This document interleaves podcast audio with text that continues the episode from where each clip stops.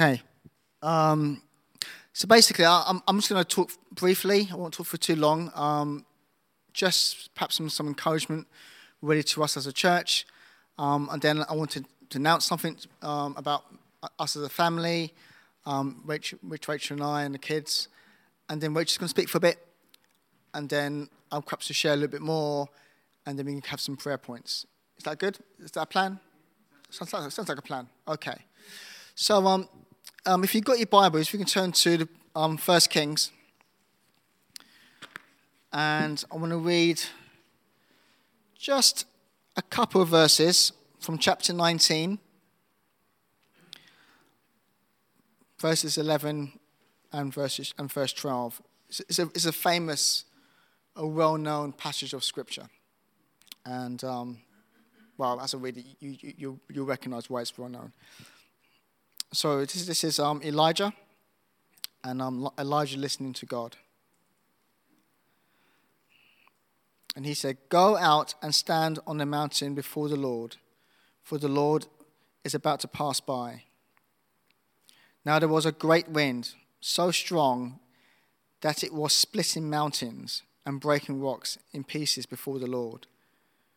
But the Lord was not in the wind. And after the wind, an earthquake. But the Lord was not in the earthquake. And after the earthquake, fire. But the Lord was not in the fire. And after fire, a sound of sheer silence. And when Elijah heard it, he wrapped his face in his, in his, mantle and went out and stood at the entrance of the cave. It's a, it's a famous passage, the, the kind of the silent voice, the quiet voice of God.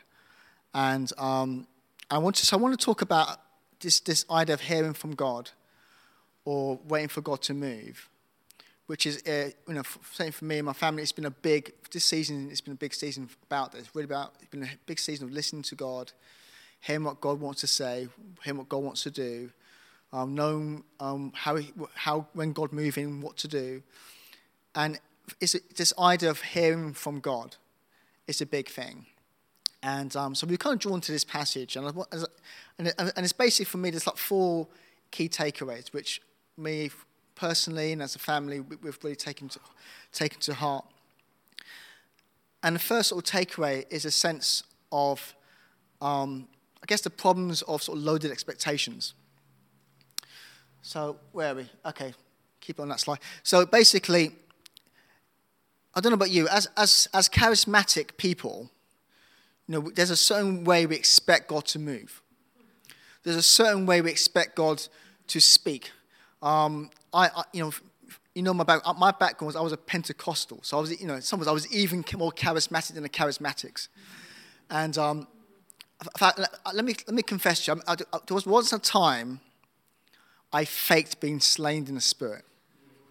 I, I did. It, it was, it was year 2000. We was in, um, I was in Denver, Colorado. We just did something called extreme evangelism.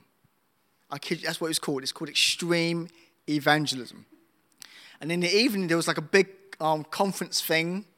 Um, there was a big speaker. He was the son of, of one of the founders of a, of, a, of a, big ministry. And he had a powerful prophetic gift. And I, I was really excited about it. I thought God is going to speak is going to move. And I was near the front, and people were being prayed for, and he was prophesying, and people were being healed, and people were falling again and again. And I was thinking, God, it'd be great if I can hear from God, perhaps even be slain in the spirit. And then, yeah, I, I will be slain in the spirit. I'm going to fall. I'm definitely going to fall. And as he came close to me, I'm not sure if it was the adrenaline rush or what, but I remember, I remember thinking, I'm going to fall as he reaches his hands towards me. But uh, there was so much excitement that I, I think I, I overcompensated. I put so much thrust into my boots that as he put his hands gently like that, I went, I flew backwards. I didn't fall, I flew backwards. It was a sight to behold. And um, I remember feeling really silly afterwards because the fact is, God didn't really speak to me that night and God didn't really move, and I just made a fool of myself. Um, so that was a lesson there. Something about, about expectations. And it's not wrong with expectations, but sometimes we kind of put God in a box and expect God to move in certain ways, and expect God to speak in certain ways. And the truth is, God doesn't always do that. And so, what I like about this story is it's a sense of um, the, the fact that Elijah is so sensitive to the voice of God. You need to be sensitive to the voice of God. And, and, and so, as so in the story, as, as God was, as things were happening, you had the earthquake and you had the wind, you had the fire. What's interesting is not only did God not speak or move in those things, he realized it. The sense of being sensitive enough to recognize not only what, when God is speaking, but when God is not speaking. And so we need to have that sensitivity to be able to hear God, not just be distracted by the, the, kind, of, the kind of obvious things, but to hear God through the obvious things. Um, and that's kind of the second takeaway. The third takeaway is the fact that God throws curveballs. In other words, God doesn't always behave the way we want him to behave. And that's actually quite a tricky one to, lesson to learn because the problem with curveballs, they're, they're unexpected. They're not things you can sort of train yourself into. And so, really, what I'm talking about is having an openness um, so that God can even do something new and you're sensitive enough that you still hear it. And, that's, and, that's, and that takes maturity, I guess. But it's something you need to be aware of. A sense of, look, God, I'm so open to hear from you that I'm, even when you do something that's kind of out of the ordinary, that's a little bit left field, I'm still going to get it. I'm not, it's not going to go over my head. I'm still going to tune into it. The fact that God spoke in sheer silence was not normal. What's normal is God speaking through earthquakes in the Old Testament. What's normal is God speaking through a burning bush in the Old Testament. God speaking through quietness and silence was left field. But that's what God does. God throws curveballs. And as a church, we need to kind of get used to that idea of God being a little bit unpredictable. Um, you know, my son plays football, and at the moment, one of the things they're teaching the, the boys at, in his football team is being is unpredictability you have to learn to be a bit unpredictable as you run around the ball. You know, just do an odd little trick, just to confuse, you know, just keep them on their toes. And, and, and God's like that. God's sometimes a little bit unpredictable. And that's okay. And, you know, and as you grow in, in terms of listening to God, you have to get used to the, the idea that God's going to be a little bit unpredictable when he speaks to us and when he, when he talks to us. And then my final point, because I wanted this to be quick, I want to spend more time talking about the other thing is that sometimes God speaks for the ordinary. Well, I, I really liked that play um, this morning. Um, in fact, to be honest, this morning was awesome. The whole morning was awesome. I really enjoyed um, just the way everyone pulled together. That was, that was probably the best Sunday we had this year, hands down, in my, in my, in my opinion. But uh, what I liked is the fact that it was all about the little things, the little ways. God can move in little things. God can speak for little things. I was reminded of actually when I met Rachel. I met Rachel on, um, on, on, a, on a mission trip to Peru, um, which some of you would have heard before. What you may not have heard before is that I almost didn't go. And then he didn't go because it was quite expensive trip. You know, it cost about 1,600 quid to go, which is quite a lot of money for, you know, one guy going, going on holiday. You know, it's quite a lot of money to spend. And I was to and fro with it. And I almost weren't going to go until I had a conversation with uh, a Hindu work colleague at work. And I just talked, I don't know, I was just talking about it. And she looked me straight in the eye and said, No, you should go. And that, and that, and that was it. That sold the deal. My Hindu friend, who has absolutely no vested interest in me going on a mission trip whatsoever, she doesn't care about any of this stuff. She said, You know what, you should go. And I decided to go. And it had a huge impact in my life. But it's, it's the thing, but this, this is the thing. Sometimes we expect God to move in these grand things, whether it's a conference, and go to conferences, not wrong conferences, or, or it's, you know, some miracle or whatever, and sometimes it's the little ways. It's just, you know, some, it could be someone at work or someone in your family. It could be just a, a little conversation, and actually God is doing something. And, and again, it's come down to that sensitivity of being to recognize actually God is speaking here.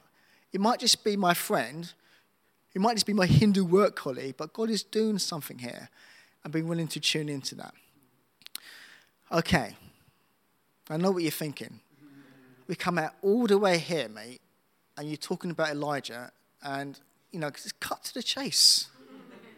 just cut to the chase. Enough of this malarkey. Okay. So the announcement is next slide. One click. It's not going to happen. Okay. So then, so. To be honest, this is something that's been going on for, for us a number of years. For me personally, it's been a, a journey that's been kind of going in my heart probably since the age of 16 years, years old.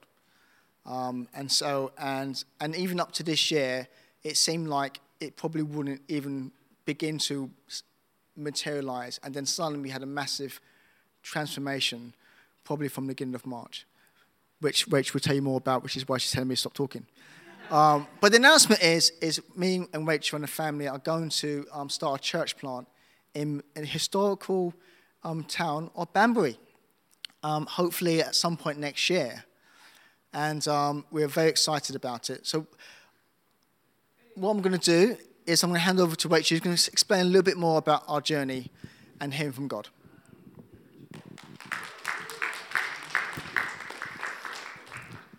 Okay, thank you. Um, I'm not sure sort of where to start this story sometimes, but um, uh, I think we've kind of come to a place where I think I can start it. As Richard said, this actually goes back for both of us, way back in um, sort of our Christian walk. Um, but I think probably um, the if I was to title this story, it's going to be um, "Be careful what you pray for," um, and um, I just want to take you back to it's about 2014. But first, I just want to show you uh, a book. Now, if you've um, had children or come across children or come anywhere near children in about the last 20 years, you'll have come across one of these books. They're called uh, That's Not My Books. This one is my personal favourite. That's Not My Meerkat. Um, and the way that it goes is really formulaic. It's that's not my whatever it is. It's something is to something. And then at the end, on the final page, it goes, that's my something is something is something. And we find out what our personal meerkat is in this case. Um, and I think in 2014, Richard and I started some prayers where we were praying, That's not my prayers for God. We wanted God to go, That's not my plan. That's my plan. And we started these prayers. So we had, um, uh, we were in a place where Richard was in the third out of what was going to be four year diploma in theology. We just had the last of our babies. And we were sort of sitting there going, right, actually, what is next? What is God's call on our life? We know that God's got a call on our life, but we don't know what it is. So we had four evenings of prayer with um, some great couples, all of whom are represented in this room tonight. Um, and we were praying through three areas. What is our call? We ask God, is it overseas mission? Is it something that we're going to go over and do something out there? Is it something in the local church? Is it here and now and where we are, and this is what our call is? Or is it go to go church planting. Um, and so we prayed through with some people on that. Um, we had some fantastic evenings of prayer. We really had um, a great time just chatting through all of these things. It was really exciting. And at the end of those four nights of prayer, we knew absolutely nothing.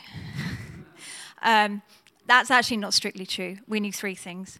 Um, we knew we weren't being called to an active war zone. we knew we were not being called to anywhere where being a mixed race family was going to be a problem. Um, and um, we'd had them probably the most important piece of, um, uh, I guess, advice or being spoken over us was um, that wherever God's calling to you, make sure that you are active and you are serving and you are doing what God has got for you in the here and now. No matter where God's got in the future, make sure you're doing what God's got here and now. Don't just wait for this future. So that's kind of what we did. We, um, we sat there and we sort of went along and we started kind of making sure we were really throwing ourselves into what God had for us here and now. Somewhere along the next year or so, Richard's four year diploma became a six year degree. So we knew we were still here a little bit longer. Um, and we were just sort of going through, waiting to hear, and we still weren't hearing. Anything specific. Um, and then it was um, sort of about the May time in 2015, and Richard and I were in a meeting um, together. And a lady who, she didn't know us, she didn't know what we'd been praying, she didn't know really anything about us. She just looked at us and she said, I think it's five years. And Richard and I looked at each other, and at that moment, we knew um, that that was God. We really knew that, sort of heard that voice from God, that we had five years left in Crawley. Now, the remarkable thing about this meeting is that this meeting was in a bank and this lady was our mortgage advisor. Um, she didn't know that, she thought she was talking about the finances. she didn't know that God was using her to talk to us about a future and about a plan. Um, so that was where we were. So we had five years. We knew in 2015 that we had five years. Um, so we sort of went on just um, in that mode um, of where we were to go. And things started to sort of happen here. Um, Richard and I got more involved in the leadership of the church. Um, eventually, Richard got um, uh, prayed into eldership in 2016. Also, in around that time, um, Richard had lost his job um, in the company he was working for. He was made redundant. Um, and that redundancy led us, or led him specifically, to working for Tearfund, which we were like, okay, so those prayers we were paying back in 2014, we've not been called to go on mission, but what Richard's doing is now enabling the mission because it's a really important part of the mission that, he's, that, that the finances are sorted, which is what he does with the computer programming stuff.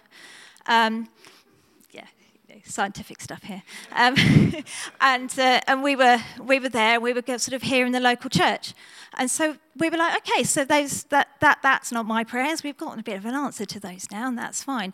So we sort of went on, and we were we were in there, and we were getting stuck in and working where we were. Um, and then in the summer of um, 2017, God threw one of those curveballs Richard was talking about. This time it did happen um, within a church meeting. Um, and, um, but this time the person who was that pivotal turning point didn't actually say anything. And in fact, the person didn't, couldn't say anything because he was actually a really tiny, I'm getting a bit choked up now. He was a really tiny um, newborn baby that was being looked after by one of our lovely foster carers in this church. And now, something you need to know about me is I'm not a baby person. I loved my own babies, they were great. But I'm not going to be first in line to come and hold your newborn. I'm not really that bothered about it. Sorry, Charlotte. um, but this baby was different. And I suddenly realized that um, from the very first moment, actually, that I held him, that I could actually feel something um, the same as I felt for my birth children, for a child that wasn't mine. And God really started talking to me in this moment about adoption, about stepping out and becoming a family that we could adopt. One thing that this taught us in this sort of situation, and that's where it becomes okay, is that actually we don't have to both hear from God in the same moment, in the same time, because Richard didn't hear that in the same time that I heard that. Um, and he said, Look, I need to weigh this. I need to pray about this. We need to really think about what, where this is going to go. So he, he did, and it was hard because I really wanted to do this, but I needed him to know that it was God, and we needed to both know that it was really God and not just some gut instinct from me. And so over the next sort of six months, he took that time to do it. And um, in the sort of uh, spring of 2018, he was like, "Yeah, I think we're being called to be adoptive parents." And to adopt another child into our family. Um, so we're like, okay, okay, that wasn't one of those prayers that we prayed, wasn't what we thought was in God's plan, but God has got that plan for us. Let's go ahead and start doing this. Um, and so we started looking into it, and immediately we hit a wall. Um, all of the adoption agencies, everywhere says that you need to have a spare room in order to be an adoptive family. Anyone can adopt, it doesn't matter what background you're from, doesn't matter if you only got your birth children, you just need to have a spare room. Um, we live in a three bed, mid terraced house, typical Crawley house. Um, there is no spare room in our house, there's no way of us getting a spare room within our house. And that was a bit strange because we felt God's just said this to us. God's given us this call on our life, but we can't do it. So, uh, okay, so what does it look like if we start looking around to try and get that spare room? What does it look like if we try and find that house, that space that we can have that will give us that spare room to pursue this call? But the minute we started looking, God reminded us of what He'd told us in 2015. So, three years prior to this, God had told us we've got five years left in Crawley. And if we were to go down a route of buying a bigger house and getting all that sorted, we weren't doing that. We were going to be following our own plan and having a house here and, and doing that. So it was hard. Um, and it still is hard to wait because I'm not very good at waiting. Um, God's teaching me patience. Um, and so we, we were in that sort of situation as to, well, what does this mean? Where, what is this? Where are you taking us where we can do um, what you've called us to do and become an adoptive family, as well as the other things that you might have for us there? Um, and then in the summer of that year, um, those of you might know me, you might know um, my mum's had a, um, an autoimmune disease for about the last 10 years. Um, and she's been progressively getting worse in her health. We were on holiday with her and she was really struggling. And we really just, it was really hard, and it's been really hard um, as her um, condition has just sort of limited what she can do, and they've, my, my mum and dad have needed more support.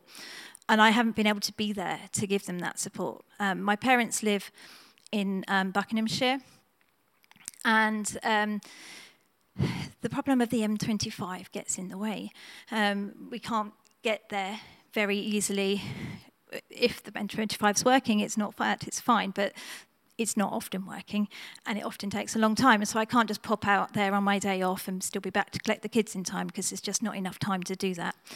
Um, so we've we heard from God in that, that God wanted us to move somewhere where we could be closer to them to support them. Um, so there we had it. We had an idea that we knew that God was calling us to adopt. We knew that God was calling us to be somewhere else in 2020. We knew that that somewhere else was somewhere going to be in line with where um, my parents were. But we also knew that actually the call that God had on our life in terms of leadership, in terms of um, the sorts of giftings that He's placed in us, hadn't just stopped because we were going to go and do those things over there. And so, what did that mean? What did that mean in terms of where we were going to go?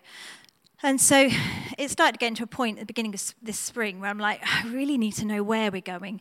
If I'm going to start sort of planning in my head and working this out, and we can work through the plan of how we need to get things done, I need to know where it is. And so I did that really holy thing. I got my phone out and I got Rightmove up on my phone. I typed in what I thought I could afford, how many bedrooms we needed, and I typed in Buckinghamshire. And I looked through, and it kind of, Richard wasn't in at the time. Um, and I was going through all these houses, and everything came up. It was Milton Keynes. Um, I was like, I don't feel like God. Didn't feel like God was in there. I didn't hear God saying, I heard God saying that I haven't got Milton Keynes in heart for you. It wasn't where it was He was sending us. So, okay, so I can't do Buckinghamshire, so I thought, well, we'll go over to the next county over and have a look at Bedfordshire.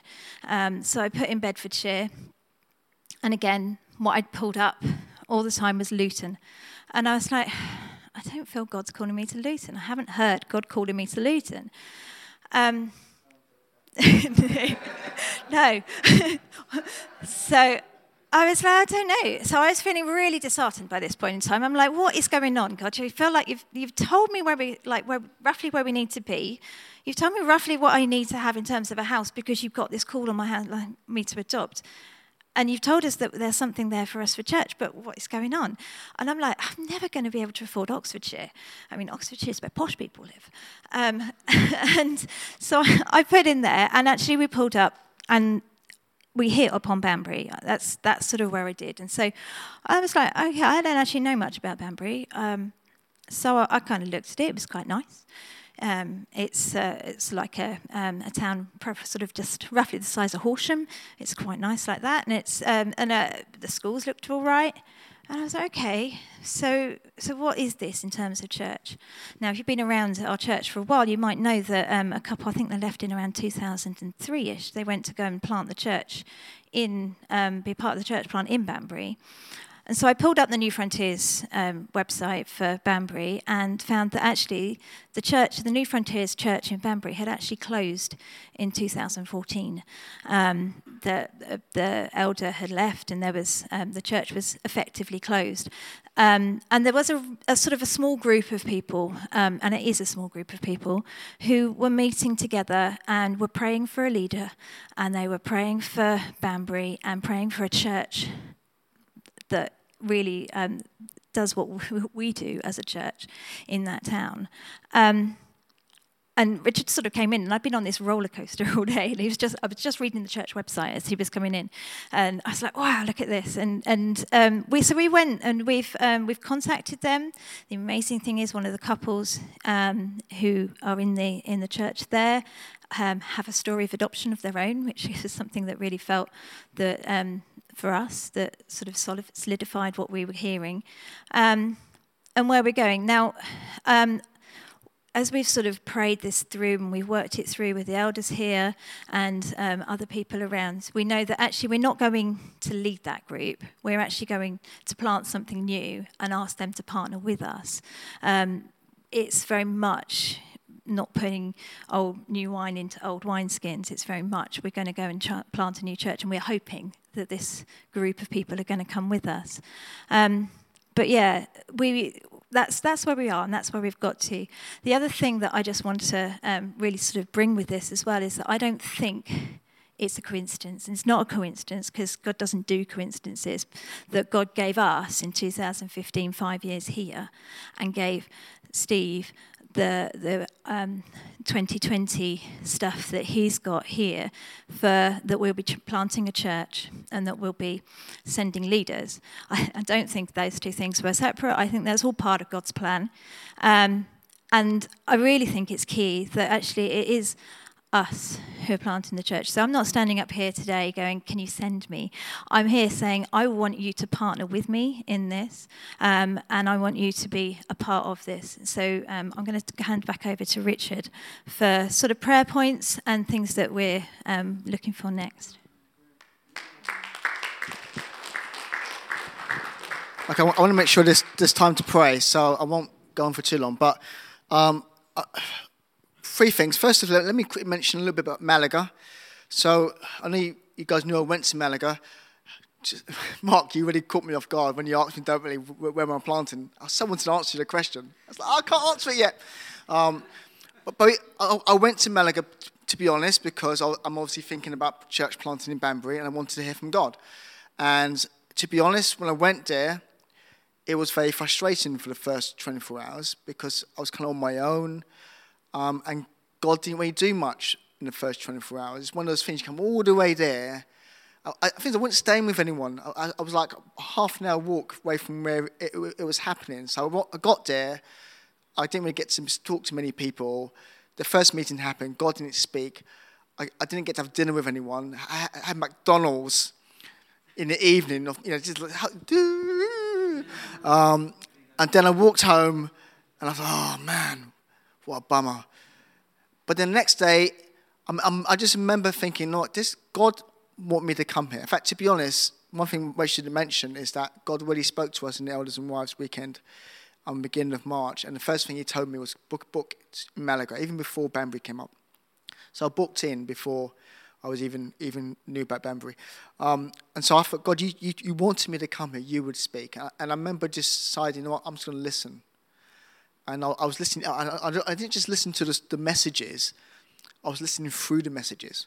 God, what are you saying? What are the specific things you're saying? And basically, there was two things. One, we were, as a family, I was me and Rach were personally anxious about our children. Uh, you know, it's a big thing, church planting, and we were personally, as, as parents, we were thinking about our children. You know, how would they react? How would they cope? How's it going to happen? And there was such an encouragement I got in Malaga about the children. That's one of the biggest thing. It was, it was so strong, um, particularly on, on, on, the, on the third night. It was, it was a real key thing about um, this is not going to be the parents doing stuff and the kids coming along. This is the families planting the church. They're all going to have a part to play, and it's going to be big, big, a big thing for them as well. So that was a, that was a key encouragement for me. Um, the second thing was team. God really put on my heart sense of team and, and the word partner. You know, um, so so uh, in my I, I, should, I might have hold it to you. My very, in, I felt so embarrassed holding, having this book with me because it's it's so so gothic. So I'm, I'm, one of the only church elders in this conference and had this very gothic church book, this book. But it's got all my, but in this in my notebook, in two places I put the word partner. Um, two days after the other, because God says you're going to have a partner or partners. I'm not quite sure what that means yet, but there's a real sense that God was saying, actually, this is not going to be about the Bailey family. This is going to be a team. Um, so that's one of the key things we're praying about. Um, before I actually list all the prayer, prayer requests, um, I just want to give you some sense of vision for the church. And um, I kind of put together a little string of sentences.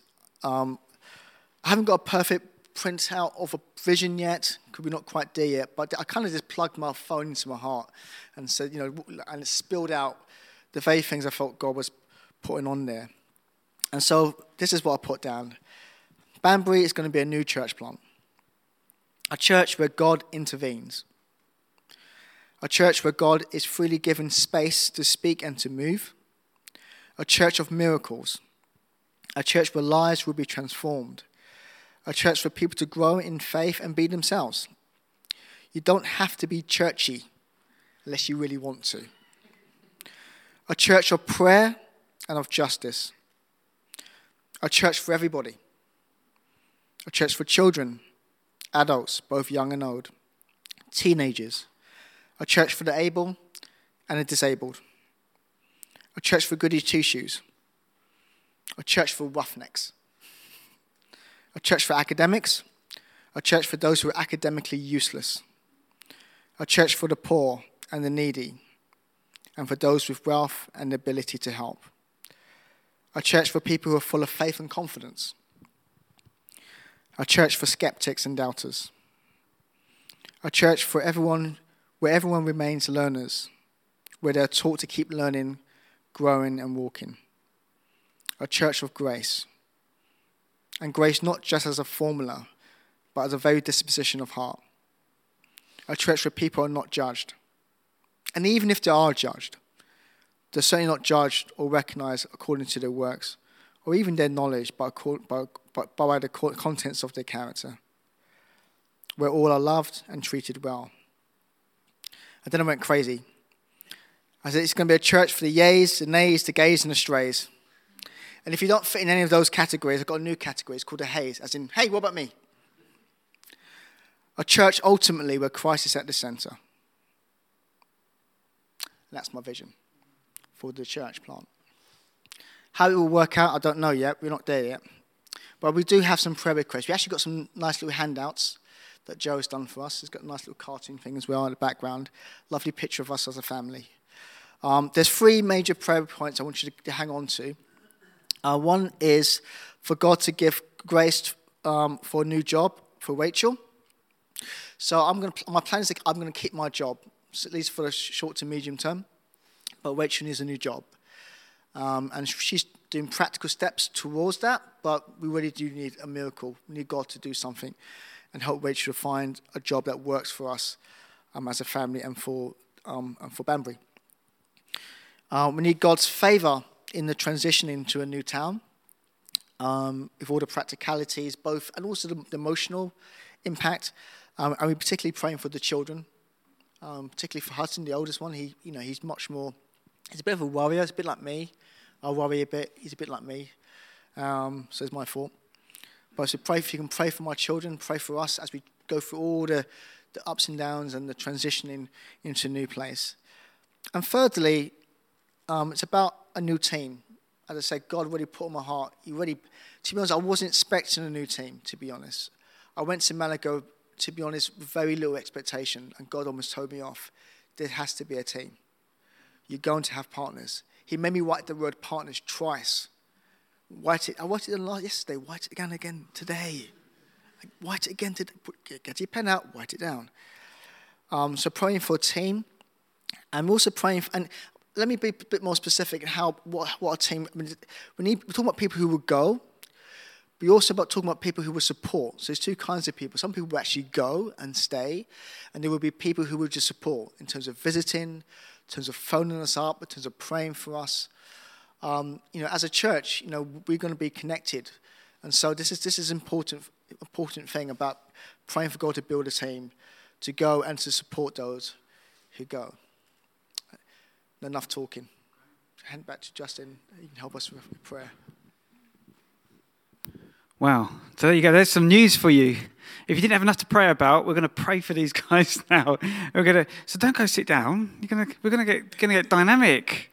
So uh, I think we've got we've got what have we got? We've got half an hour. Let's. I think first of all, let's just gather around them and pray for them and see where God takes us. I've got a sense that God's speaking tonight, not just for these guys, but actually for many of us here about the challenges that we think we've you know, got in our hearts and never seen re- re- revealed. I think it'd be great to like just ask God again for His promises and what He's put in us. It's just an amazing story, isn't it? How God's been working all the way through for the years. So let's get together. Let's pray, um, and uh, let's gather up.